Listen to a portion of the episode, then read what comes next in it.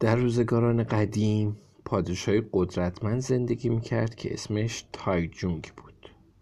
یکی از روزا پادشاه تو قصر باشکوهش روی تختی نشسته بود و استراحت می‌کرد. ناگهان صحبت های دو نفر از درباریانش رو شنید که درباره سرنوشت انسانها با همدیگه جر و بحث می‌کردند. اولی می‌گفت به نظر من مرگ و زندگی و خوشبختی و بدبختی هر انسانی تو دست پادشاهه. دومی می‌گفت نه اینطور نیست. مرگ و زندگی هر کسی تو دست خداست.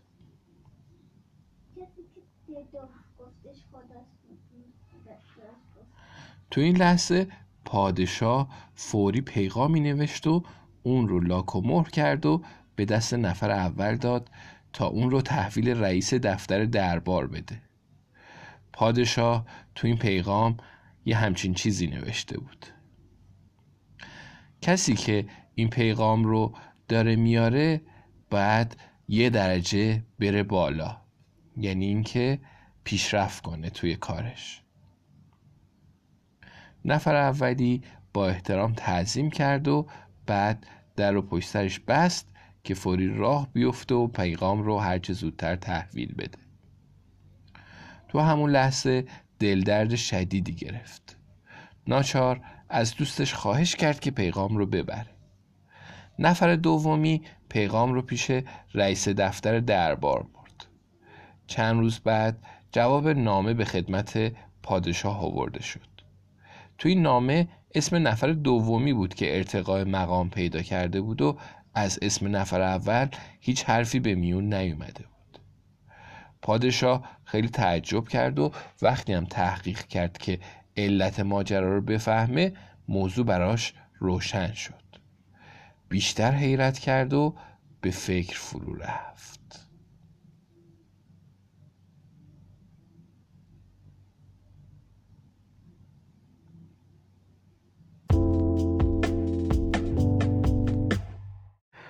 در روزگاران قدیم راوی های قصه و شعر به شهرهای مختلف مسافرت می‌کردند و با نقل کردن قصه ها و اشعار خودشون از مردم دستمزد می‌گرفتند و با این پولا زندگی می‌کردند. این قصه ماجرای زن و شوهریه که یه قصه خریدند. ماجرا از این قرار بود که این زن و شوهر پیر تو خونه بسیار دور از شهر زندگی می‌کردند. اونا صاحب فرزندی نبودند. به خاطر همین از تنهایی حوصلشون سر می‌رفت. از اون گذشته دور بودن خونهشون از شهر و آبادی هم باعث شده بود تا گذر هیچ کدوم از راویای قصه و شعر به طرف خونه اونا نیفته. یکی از روزا زن و شوهر پیر تصمیم گرفتن خدمتکار خونه رو به نزدیکترین آبادی روونه کنن تا قصه بخره و برگرده و اونا رو براشون تعریف کنه. خدمتکار یه آدم بی سواد و نادون بود. اون حتی فرق یه قصه گو رو از یه دونه هیزم شکن نمی‌دونست. اربابش پول زیاد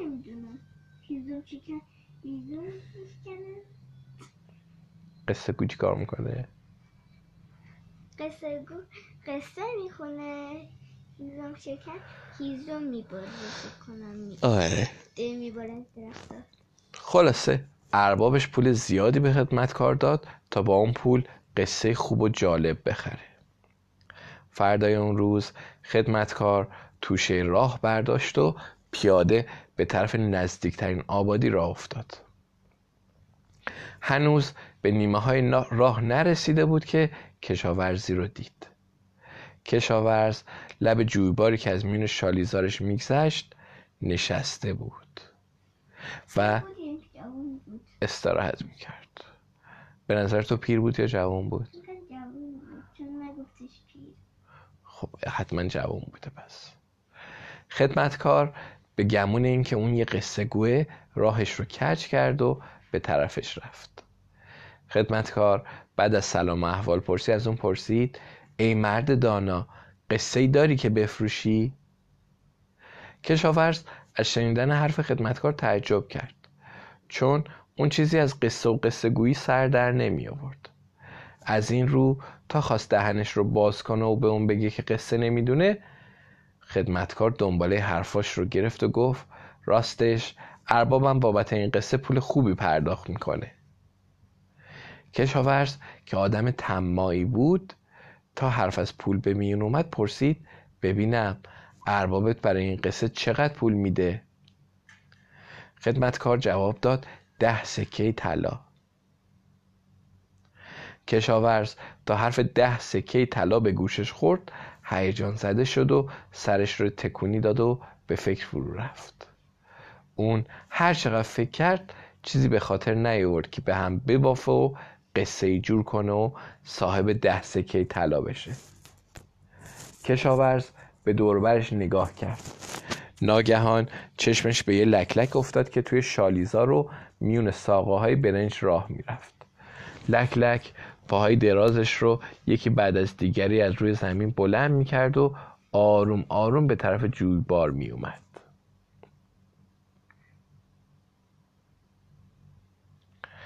کشاورز یه باره با صدای بلند گفت اون میاد قدم به قدم اون نزدیک و نزدیکتر میشه.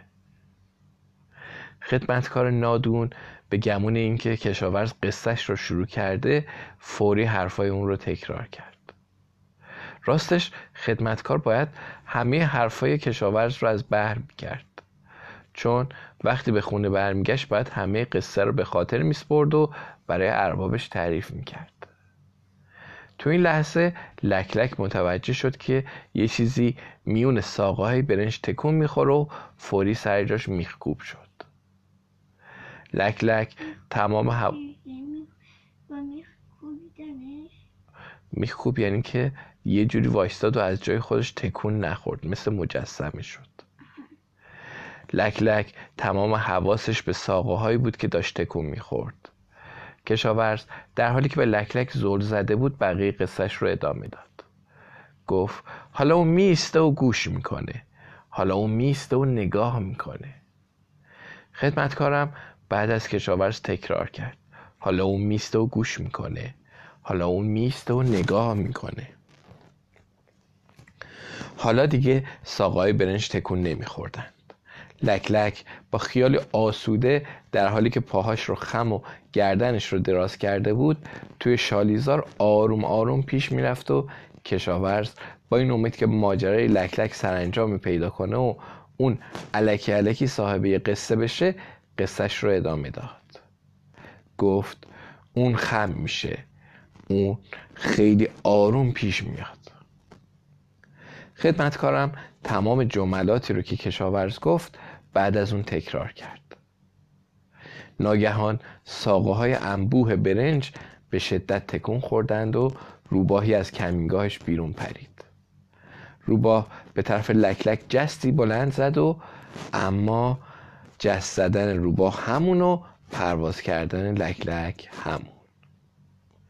کشاورز تو این لحظه هیجان زد و با صدای بلند فریاد زد.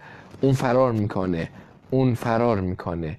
الان خودش رو نجات میده. خدمتکارم درست مثل کشاورز با صدای بلند فریاد زد. اون فرار می‌کنه. اون فرار می‌کنه. الان خودش رو نجات میده. مدتی گذشت و کشاورز لب از لب باز نکرد. خدمتکار از اون پرسید تموم شد؟ قصت به آخر رسید. کشاورز جواب داد بله که بله که تمام قصه همین بود. مگه می‌خواستی قصه درازتر از اینم باشه؟ خدمتکار ده تا سکه طلا رو به کشاورز داد و از همون راهی که اومده بود برگشت و راه خونه رو در پیش گرفت. تو بین راه خدمتکار پشت سر هم حرفای کشاورز رو تکرار می‌کرد تا مبادا کلمه از قصه رو فراموش کنه. البته خودش هم چیزی از سر و این قصه دستگیرش نمی‌شد. که باید هم نه چیزی نمی‌فهمید. چون آدم احمق و نادونی بود. خدمتکار به خونه که رسید قصه رو مو به مو برای زن و شوهر پیر تعریف کرد. اونا هم از این قصه و اول آخرش چیزی سر در نیوردن اما اونا به خیال اینکه ممکن این قصه عجیب و غریب رمز و رازی داشته باشه شبا هر دو میشستند و تا پاسی از شب درباره موضوع قصه با همدیگه بحث و گفتگو می‌کردند. تو یکی از شبا خلوت بودن خونه و دور بودنش از آبادی دزدی رو به این خونه کشوند. همین خونه که پیرمرد پیرزن توش بودن جان؟ نه با هم زن و شوهر بودن. خانومش یه خونه زندگی می‌کرد آقاش یه خونه زندگی می‌کرد. چی؟ چطور همسر بودن با توی خونه نبودن؟ کل پوک توی یکی از شبا خلوت بودن خونه و دور بودنش از آبادی دوستی رو به این خونه کشوند دوست که مردی جوون و قوی جسته بود به راحتی از دیوار خونه بالا رفت و خودش رو به حیات خونه رسوند اون حراسون و قدم به قدم از تو حیات رد می شد که خودش رو به یکی از اتاقا برسونه. تو این لحظه دوست صدای شنید که میش گفت اون میاد. قدم به قدم. اون نزدیک و نزدیکتر میشه. دوست از ترس سرجاش خشکش زد. بعد پیش خودش فکر کرد و گفت صاحب خونه که منو نمی‌بینه. پس چطوری می‌دونه که من اینجا هستم؟ دوست نفسش رو تو سینه حبس کرده بود و سراپا گوش بود و دوروبرش رو نگاه می‌کرد. دوباره صدای شنید که می‌گفت حالا اون میسته و گوش می‌کنه. حالا اون میبیسته و نگاه می‌کنه. دزده هیچ سر در نمی آورد که صاحب خونه چطور هر حرکت اون رو می‌فهمه. اما هرچی بود دزد پردل و جرأتی بود. چون در حالی که سرش رو پایین آورده بود آهسته آهسته به سمت یکی از اتاقایی که روشنایی اون از پنجره بیرون که روشنایی اون از پنجره بیرون رو به سمت یکی از اتاقهایی که روشنایی اون از پنجره بیرون رو روشن کرده بود راه افتاد. اون وقتی نزدیک پنجره اتاق رسید زن و شوهر در حال بحث و گفتگو درباره قصه بودند. حالا اون صدای اونا رو واضح تر شنید. گفت میشنید که می‌گفتن اون خم میشه اون خیلی آروم پیش میاد. دوست پیش خودش فکر کرد و گفت خیلی عجیبه. هر کاری می‌کنم صاحب خونه می‌فهمه. بعد خیلی وحشت کرد و به خودش گفت این خونه حتما خونه ارواحه. بهتره هرچه زودتر از اینجا خارج شم. دوست تا برگشت که دوون دوون خودش رو از این خونه ارواح نجات بده باز صدایی شنید که می‌گفت اون فرار می‌کنه اون فرار می‌کنه. الان خودش رو نجات میده. دوست چنان وحشت کرده بود که اون تاریکی نفهمید چطور از دیرافار بالا پرید و خودش رو به اون طرف دیوار رسوند. دزده دو پا داشت دو پای دیگه هم قرض کرد تا هرچی زودتر پیش هم دستاش برگرد و ماجرایی که براش اتفاق افتاده بود و شرح بده. از اون به بعد هیچ دوستی جرأت نکرد حتی از نزدیکی های اون خونه هم بگذره. چه برسه که از اون خونه دزدی بکنن.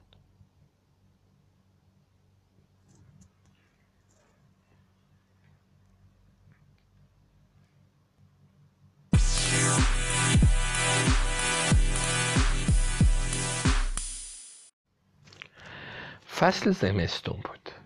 یه ببر گرسنه برای پیدا کردن غذا کوههای پوشیده از برف رو پشت سر گذاشته بود و به سمت روبا روستایی به راه افتاده بود. اهالی روستا به محض با خبر شدن از ورود ببر گرسنه به روستاشون خیلی وحشت زده شدند. هیچکس جرأت نداشت شب از خونش بیرون بیاد. چون ببر گرسنه شبا آفتابی می‌شد و تو پس کوچه های روستا پرسه می‌زد تا چیزی برای شکار پیدا کنه. از روزی که سر و کله ببر تو روستا پیدا شده بود اهالی روستا آروم و قرار نداشتند.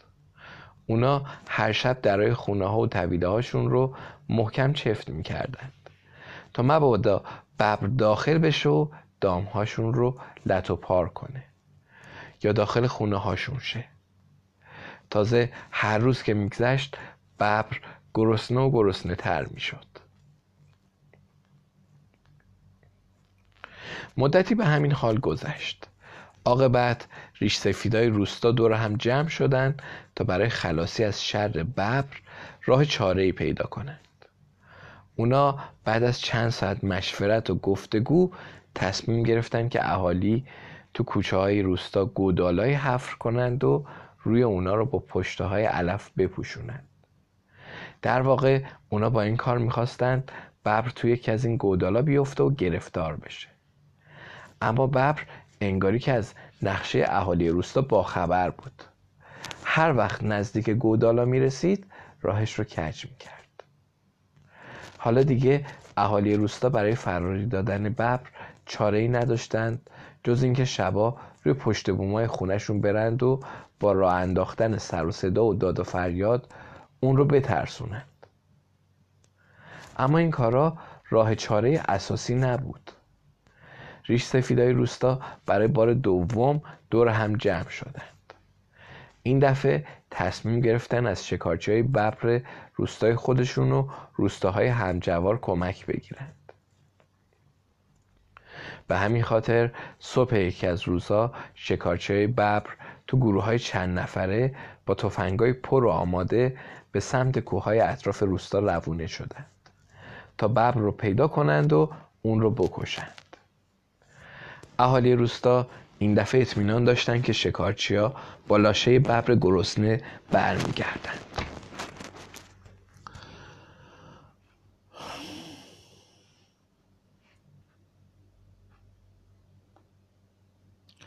چند روز بعد شکارچی های ببر دست خالی برگشتند. اونا با دنبال کردن رد پای ببر سرانجام به جنگل انبوه رسیدند که دیگه جرأت نکرده بودند پا داخل اون بذارن.